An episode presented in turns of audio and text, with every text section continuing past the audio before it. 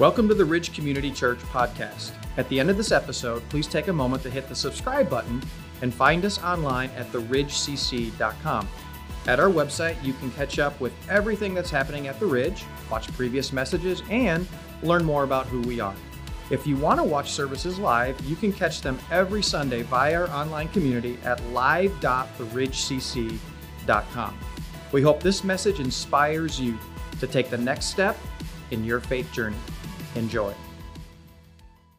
Aren't baptisms cool? I mean, let's just be honest with you. It's really cool. Every time uh, I, I, see someone get baptized, I, uh, I just, I just think about just kind of the sacredness of the moment, you know, and uh, I just think about the, you know, the different stories, and every story is unique.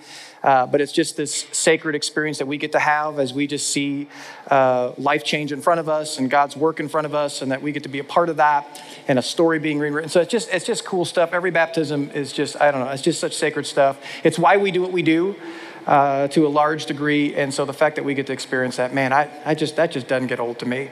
Uh, and I hope it never gets old to you as well. Now, before I get going, I actually have a special announcement that uh, I'm excited to share with you. Uh, before COVID hit, I, some of you don't know this, but we actually had two physical locations. We had this location here in Greenfield, and uh, we had an Oak Creek campus. And the Oak Creek campus was averaging about 350 people uh, every weekend. Now, let me just kind of put, put, that in perspective for you. That is larger than 90% of the churches in the country. And uh, the Oak Creek campus, the, the staff and the team there was just doing really, really great stuff. I mean, we were connecting with a bunch of young families. Uh, people were making decisions to follow Jesus, get baptized. We were serving our community. I mean, just really, really great stuff happening. But when COVID hit, it impacted not only this campus, but it also impacted uh, the Oak Creek campus to the point where we had to decide uh, if we could lead well enough through that whole thing by having two campuses open. And so uh, we, we wrestled with a choice, and the choice was do we, do we keep it going or do we temporarily close it and just consolidate everybody for a season? Well, uh, our board and leadership team and the Oak Creek staff got together for a season of prayer, and unanimously, uh, we sensed that God was leading us to close the campus at least uh, for, for a season. And the main reason for that was because we didn't feel like we as a church were set up long term uh, to do what we felt like we were called to do. And that was to launch more campuses and more churches because research shows that actually new campuses and new churches connect with a higher percentage of unchurched people than existing ones do. And so our vision was never just Oak Creek, it was beyond Oak Creek. And so we shut it down for a season. And during that season, we've been just really working our tails off, getting ready to set ourselves up long term to launch more campuses and churches. And so we've reorganized our, our whole staff. We actually been working really hard on our leadership development system. And so we can have more leaders that, that are being developed. And as a part of that, we needed to sell the Oak Creek building so that we could become more financially flexible so we could actually plant more than just the Oak Creek campus. We could plant more campuses beyond uh, Oak Creek. Now, to move forward with everything, we needed a big thing to happen, and that was we needed that Oak Creek building to sell. Uh, to sell, which was uh, honestly no small task in, in this environment, and we needed it to sell for a certain price. Well, I'm happy to tell you, as of last week, the Oak Creek building has sold and closed and for a price that we were not expecting, way beyond what we were expecting. And here's the, here's the cool part of it, because this is the real God story of it. Uh, we actually sold it to one of our network city churches. Uh, we actually, the pastor and I got together and uh, he said, Hey, I'm looking for this. I said, Hey, I think we have this. And uh, so we just kind of brokered this whole process together. It's been a couple month process. And so a World Outreach Center will actually be moving into um, the, our old Oak Creek campus building uh, in a month. And it's just such a cool story that we'll share with you uh, over the next couple of weeks and months as we continue to partner with them. Perfect church for, for that setting and for our community. And so it's just a really neat thing as we've seen God move. Now, here's what this means we are now ready to launch not the Ridge Oak Creek campus, the Ridge Franklin Oak Creek campus. And uh, Pastor Forrest is, I know it's great news. Pastor Forrest is, um, Pastor Forrest is going to be the campus pastor. Don't let that deter you, okay? Uh, no. Uh, oh, you got one fan. That's great. Uh, pastor Forrest is going to be the campus pastor. So here's, here's my ask of you. If you live in that area or you know people that live in that area, whether they're church people or not church people, if you're watching online and you live in that area, my ask of you is I want you to be a part of the launch team uh, that helps launch this campus. And the launch team is actually the, the team that lays the foundation for what will be the future growth of that campus. And it's a really cool uh, process to be a part of. And uh, we are praying that at least 100 people would be a part of that launch team. And so if you're interested in learning more, here's what I want you to do I want you to text the word launch to this number. And uh, here's what's going to happen you're going to get a form back and then you fill out the form, and it's not committing you to anything, okay? What's gonna happen is you fill out that form, and then uh, Forrest is gonna follow up with you and just talk to you about uh, what does that mean to be a part of a team like this, what's next, um, some things that we're gonna do in the future, and all that good stuff doesn't commit you to anything.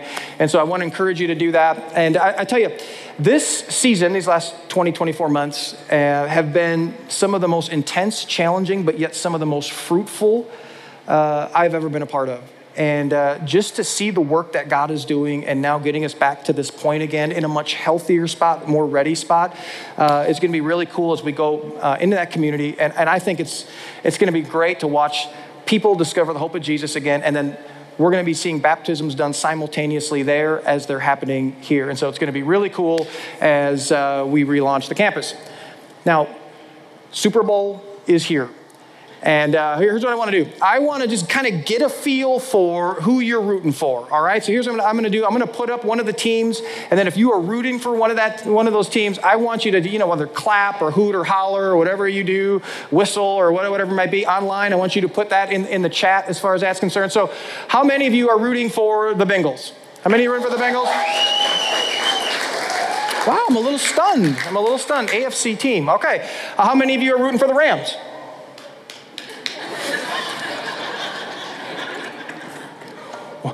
How many of you it's none of the above? How many of you it's none of the above? All right, none of the above. Hey, here's some fun facts uh, about the Super Bowl.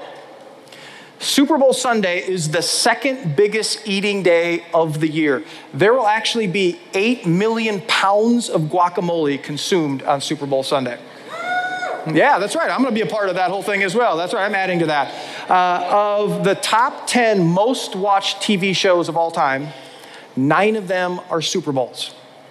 And then here's my, here's my favorite fact my team, the Steelers, have won six Super Bowls. Your team, the Packers, have only won four Super Bowls. So that's my favorite one uh, out of all of them.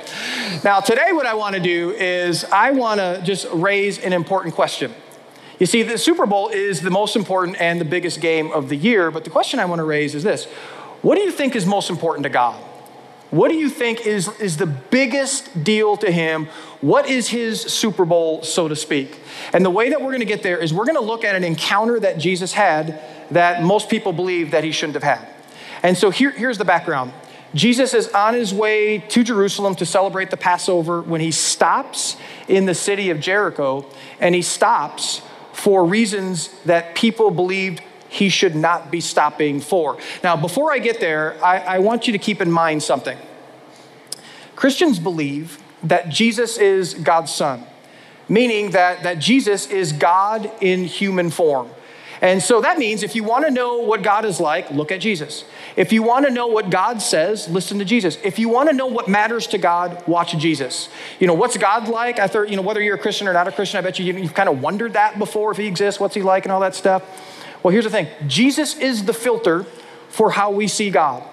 And so I want you to always keep that in mind if you read the Gospels, which are the biographies of Jesus. And I especially want you to keep that in mind as we look at this encounter that Jesus has here in the book of Luke. And so here's how Luke records it it says, Jesus entered Jericho and was passing through.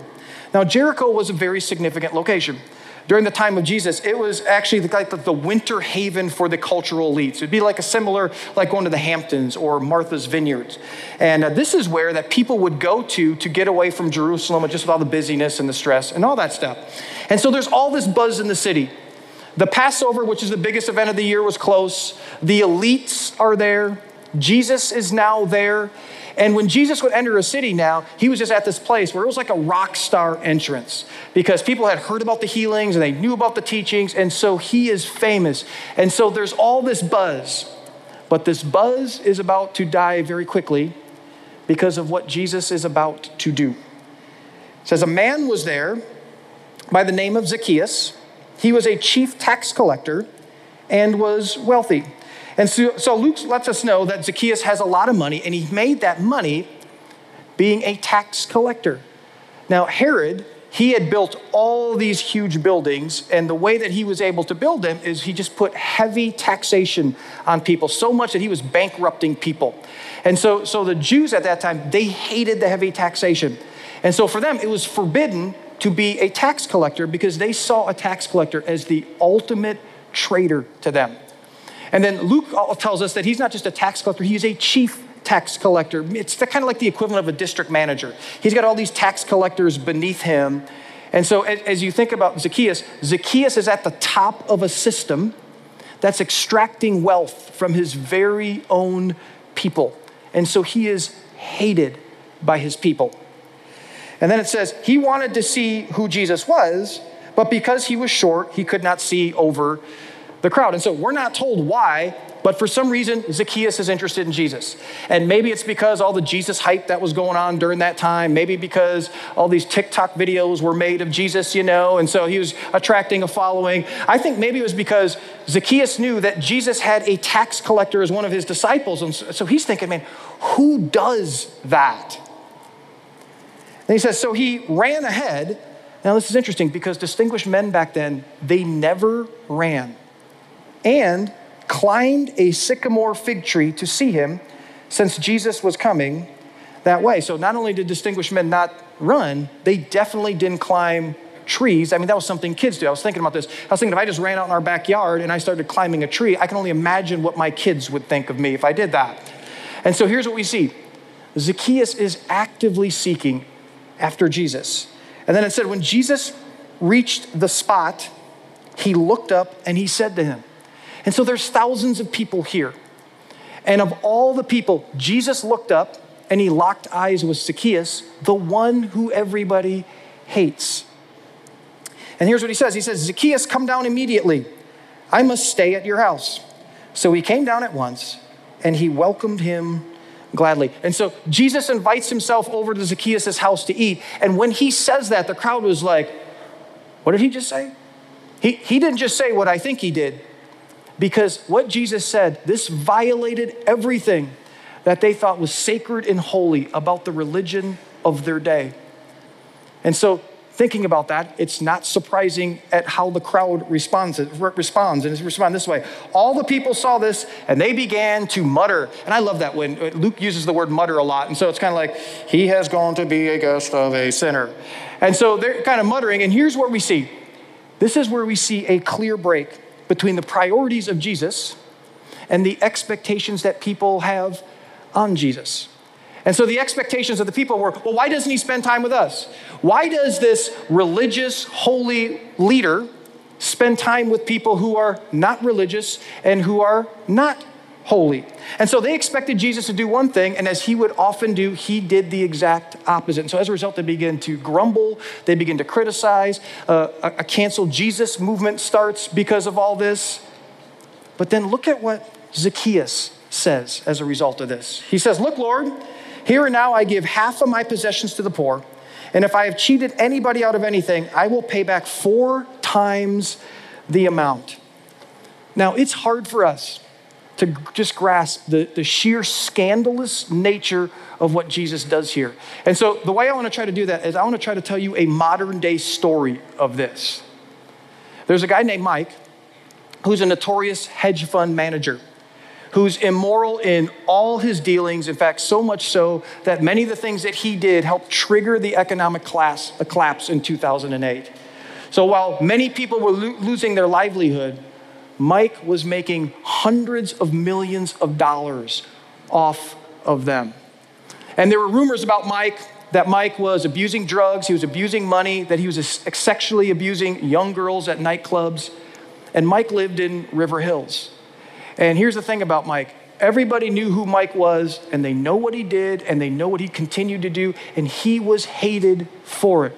But here's the interesting thing about Mike Mike grew up ch- going to church. But at some point, he decided to walk away from his faith. Well, the Pope just happened to be visiting Milwaukee. And for whatever reason, something stirs inside of Mike's faith childhood faith where he decides he wants to see the Pope. And so on the day that the Pope is going to be there, Mike decides to put on a hoodie because he doesn't want anybody else to, to, to recognize who he is. And so he goes where the Pope is going to be. And as he gets there, there's this huge crowd.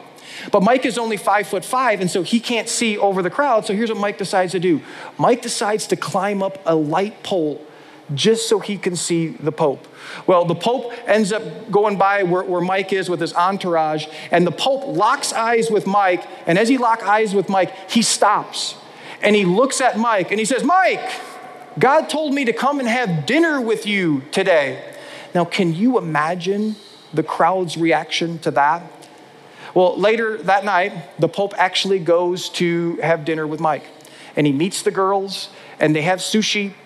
And we're not sure what is said during that conversation, but Mike comes out of that dinner, and his life is completely changed. He actually starts up a nonprofit that, that helps families in poverty, and he gives 50% of his wealth to start up that nonprofit. Not only that, he decides to go public with a very sincere and detailed apology, and he goes to every single person he's cheated, and he doesn't just pay him back what he stole from them, he pays them back four times what he stole for them. And then that next Sunday, he goes to church and he decides to join a small group. Now, can you think about that story? Can you imagine what people would be thinking about that? But then here's God, who is much bigger than the Pope. He's walking on this planet, and he's around thousands of people. And what does he do? He looks at the least deserving person, the least likely person, and he goes up to that person and he offers them salvation. And this is exactly what happens to Zacchaeus. He gets saved.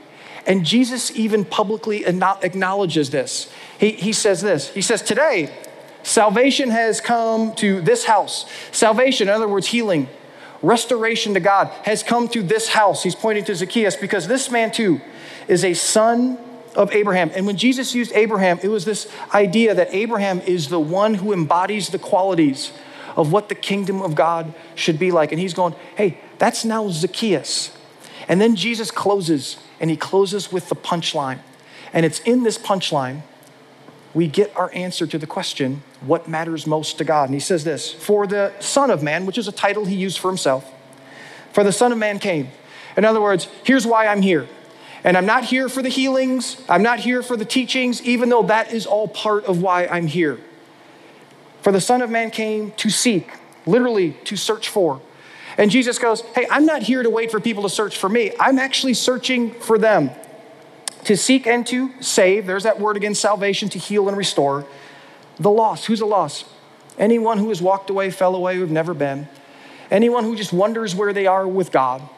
Anyone who is disconnected relationally with God. Even stories like Zacchaeus. And then Jesus turns around, drops the mic, and he walks away. Because what he just said is what he just did in Zacchaeus' life. And all this started with Zacchaeus searching for Jesus only to learn that Jesus was searching for him the entire time. So, what's most important to God? What's his Super Bowl, so to speak? Jesus makes it very clear what's most important to God the lost being found. You see, according to Jesus, that God is on a, a, search mission for anyone who is lost. And when I say lost, I just mean anyone who is disconnected relationally from God in, in, in any way. And we see from Jesus that God's full attention and focus is on any single person who is lost. Which, you know what? This should make complete sense to us. Because when we lose something, our full focus is on what is lost at the expense of what is found. A couple weeks ago, I lost uh, my key fob to my car and I was running late for, for a meeting. And so uh, I ran over to this cupboard area, which has kind of become my cupboard area. And I'm looking through the cupboard, no key fob.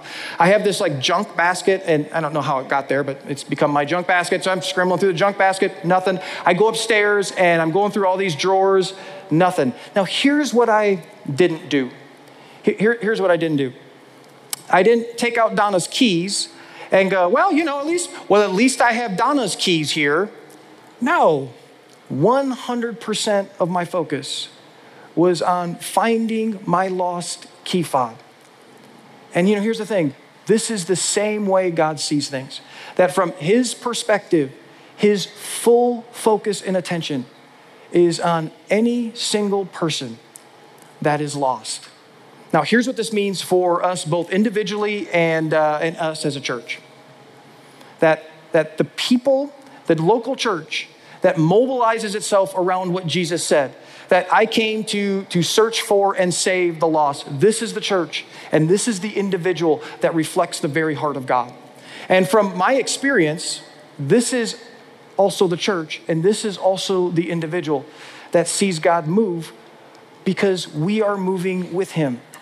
But the person or the church that loses sight of this or forgets about this becomes a group of people that gather for searching, but they don't do any searching. It'd be kind of like this. It'd be kind of like if I just took a group of you and, and we went to the gym to work out. And we went in the locker room and we got dressed up in our workout clothes. I mean, it was, I mean, the nicest workout clothes, okay? I mean, just the top notch workout clothes, top notch shoes. And so we're all looking really good. And then we go and sit on workout equipment and we all sit there. And some of us, we put heavy weights because we're going to do free weights. We're not going to do the machine stuff, okay? No, no, we're going to work out with the free stuff. And so we're putting, you know, weight after weight after weight. And so we do all this and we're sitting on a workout equipment but none of us works out. And what's so challenging about this is that what is most important to God, if we're honest with ourselves, is not really that all that important to us. And here's how I know that. Do you know why people leave churches all around the country, including our church? Do you, know why people leave churches? Well, people leave churches for reasons like, well, you know, we didn't do this and we should have done that, or uh, the music was too loud, or we don't play enough music, or we shouldn't play any music. Uh, they leave churches because we didn't take a, a, certain stance, and it's always their stance, you know, for some reason, and that should be our stance. Uh, they, they leave because we don't do communion enough. They leave because the, the, the teaching is not deep enough, which, you know, I mean, no, would, they would never leave for that. Um, but not once, not once has anyone ever left our church because they've said, We aren't searching hard enough for those who are, who are lost. Not once. Uh, a couple weeks ago, I actually had a guy come up to me, been t- attending our church for years, and he said, Hey man, he goes, I'm going to leave the ridge. And I said, Well, why is that? He said, Because your church, because this church is too concerned with people that are far from God. And I just kind of looked at him and I said, Man, according to Jesus, that's the point. Listen, our church does a lot of good things. I mean, we do a lot of good things in here, we do a lot of good things digitally, we do a lot of great things out in, com- in the community. But listen, if all of that that we do, all of that is meant to point us to what matters to God the most. And if we don't focus on what matters to God the most, then we miss out on what matters to God the most. And if we do that, then nothing we do matters. So let me ask you this question Have you joined God in his search? Have you joined God in his search? The same God who patiently and lovingly searched for you and probably used someone else to help in that search? Or do you not even give it a thought? Or is this, well, everyone will just kind of be found on their own? So Jesus said, He said, I came. I came to search for and seek those who are lost. So, will you join me in my search? Now, here, here's what I want to do I want to, I leave you with this. I want to challenge you to do just that and to join God in His search. And I really just want you to do that just by doing two things for me, and hopefully two things for God as far as that's concerned. And here's the first thing I want to challenge you to do Would you begin with prayer? You know, one of the things that's been really kind of heavy on my heart in, in 2022 is just for some reason, I've, I've never felt this before, okay? So when I say this, I'm not, you know, just trying to speak out of line or leverage the God card, but for, for some reason, I've just felt this urgency to pray more. And I, I, almost feel like God is saying, I'm not gonna move if people don't pray. And when we talk about something like this, listen, we need God to move. I can't change a heart, and you can't change a heart. Only God can change a heart. And so we really do need to pray. You know, for some of you, here's how prayer looks like for you in this whole thing. For some of you, as we talk about this, you're just going like, yeah, I hope, I can't wait for the series next week. Or this is not important to you. This doesn't matter to you. Here's what prayer looks like for you. You need to have some honest confessional prayer before God. And that may look like this Hey, God, This doesn't matter to me. And I know it's most important to you, but it's not most important to me. I just want to be real honest with you. I need you to change my heart. I need you to give me your heart that you have for people because right now I don't have it. And listen, if you pray that, God will answer that prayer every single time. You know, for others of you, you need to start praying that you will begin to have the courage to step into this because you find every excuse not to. And here's the thing none of the excuses are good. And for others of you, actually, for all of us, we need to pray daily that God would begin to move in the lives of our ones. Which leads me to the second thing that I want you to do. I want you to invest in your one. Now, who's your one? Your one is any person outside of our family who you would say is far from God, who Jesus would say is lost. Now, why do I say outside your family? That should be a given. Who is someone outside of your family that's far from? I want you to invest in them, which means this you intentionally spend time searching with them so that they have the possibility of being found. Now, here's what you need to know this isn't about people or projects. This is about people matter to us because they matter to God. So, investing means you intentionally develop deep, authentic friendships with people. Now, the reality is, is that most of us, we don't know how to do this very well. I, I remember first, I didn't know how to do this very well. And so we've actually uh, just recently created some digital resources to help equip and train you to do uh, just that. And so here's actually a resource link. I want every single person to go on this resource link, theridgecc.com forward slash your one. We've actually just created some, some short videos that you can use individually as a family in your groups. I hope every group goes through this. And this will just equip you as you take this next step to invest in your one and join God in his searching. I uh, recently came across this ad it was a really cool ad. It was an ad for Special Ops, which is one of the elite uh, forces in the US Army. And here, here's what the ad said the ad said this it said, Special Ops takes on the most challenging mission, so it requires extra training. And, and then it said this But those who succeed will experience a level of success few will ever know. And this, I think, I love it because this is similar to what Jesus is calling us to do and to experience the type of success that I think we all want because we love people. It needs the training and equipping to do so. So, would you go on that link and begin to just get equipped to go on this great journey called Searching with God?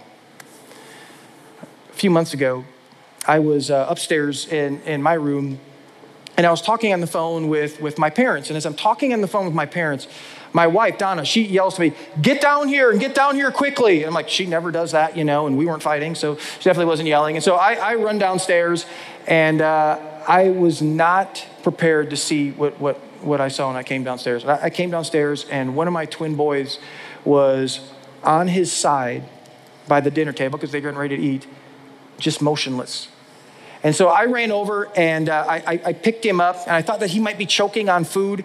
And so, um, I, so I was getting ready to do the Heimlich on him, but then I looked at him and, and his eyes were closed, didn't know if he was breathing or not. And so I say, I, I tell Don, I go, go get the neighbor, because he's in the medical field. And then we call 911. And uh, thankfully, within a few minutes, there were two fire trucks and an ambulance uh, at, at, our house. And as they, as they had him in a bed and they were beginning to just work on him, um, during, during that time, I'll be honest, I looked calm on the outside, uh, but on the inside, uh, my heart was just absolutely breaking at the thought of, of, of, of losing one of my sons. Now, here's what I wasn't doing during that time. I wasn't thinking this. I was thinking, man, we got twins, and so if we lose him, we got a replica over here, you know. So everything's going to be fine. You know, everybody should have twins. You know, I, I, I was I wasn't thinking that.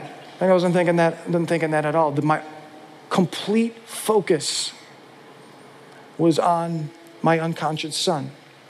Now, thankfully, they, they were able to get him to after about five very long minutes, but words can't describe as a dad just the sheer joy I felt when he came to. Here's what Jesus said that happens in heaven every time any lost person is found. Jesus said, Here's what happens. I tell you, that in the same way, there will be more rejoicing in heaven over one sinner who repents than over 99 righteous persons who do not need to repent. You know, during that time, that I, I, I thought I had, I had lost my son, the whole time I'm thinking, God, I will do anything. I mean, you take my life, do whatever you need to do. I would do anything to bring him back. And as I stepped away from that situation, I remember just thinking, God, I bet you that's a small glimpse of what you feel as you think about any person that is lost. And so it makes sense that when they're found, that Jesus said that heaven throws a loud, rowdy party because of it. And so when you think about that filter that Jesus gives us, it's why Jesus went all special ops searching for Zacchaeus, who, by the way, when you read his story, he actually becomes a prominent leader in the early church. It's why Jesus was accused of hanging out with all the wrong people. And it's why Jesus calls us to join him to invest in our ones. Because when we do, and when they get found, there is a loud, amazing party in heaven and they are the guests of honor because of it. Listen, at least in our church, I don't want us to be a silent church because God removes his hand from us because he's out searching and we're not. And the reason why I don't want that is because no one throws a better party. I'm sure there's more than 8 million pounds of guacamole there. No one throws a better party than heaven does. Let me pray for us. Father, um, you know, when we, we think about following Jesus, nobody really thinks about this whole part. Or if we do, we just have so much bad experiences with it. Uh, but Father, this, this is something that you modeled, that when we live the type of life that you called us to live, and that when our heart is moving in your direction, I mean, this is just a natural outflow. We become the type of people that just love and care and serve people in a way that's attractive to them. And so, Father, I would pray that, that your heart, which we see very clearly, that your heart would just be so engrafted in this place, that we would just be so drawn to the people that you have in our life that are, are looking and searching, and we're helping the search because we are looking and searching, and we're looking and searching for them. So, Father, may that be us uh, my prayer has been that uh, we would get to a place where we would see one baptism a day for a year because people are being found. And I pray that that would happen. And Father, uh, I do also just want to pray for the future Franklin Oak Creek campus and the great community of people that are going to go there because they're sent by you and they're going there because they're searching and there's going to be some great things that happen there because of it. Lives are going to change because of the steps that they take to be a part of that. And what a, an honor it is, God, to do just that. So we ask and plead that you move. Move us first. And then, God, as you do that, may we just see you do great work in people's lives around us. And we pray this in Jesus' name. Amen. Thanks for listening to the Ridge Community Church's podcast. If you live in Southeast Wisconsin, we'd love to host you at one of our weekend services. For directions, service times, and more about our kids and students' environments, visit us at theridgecc.com. That's theridgecc.com.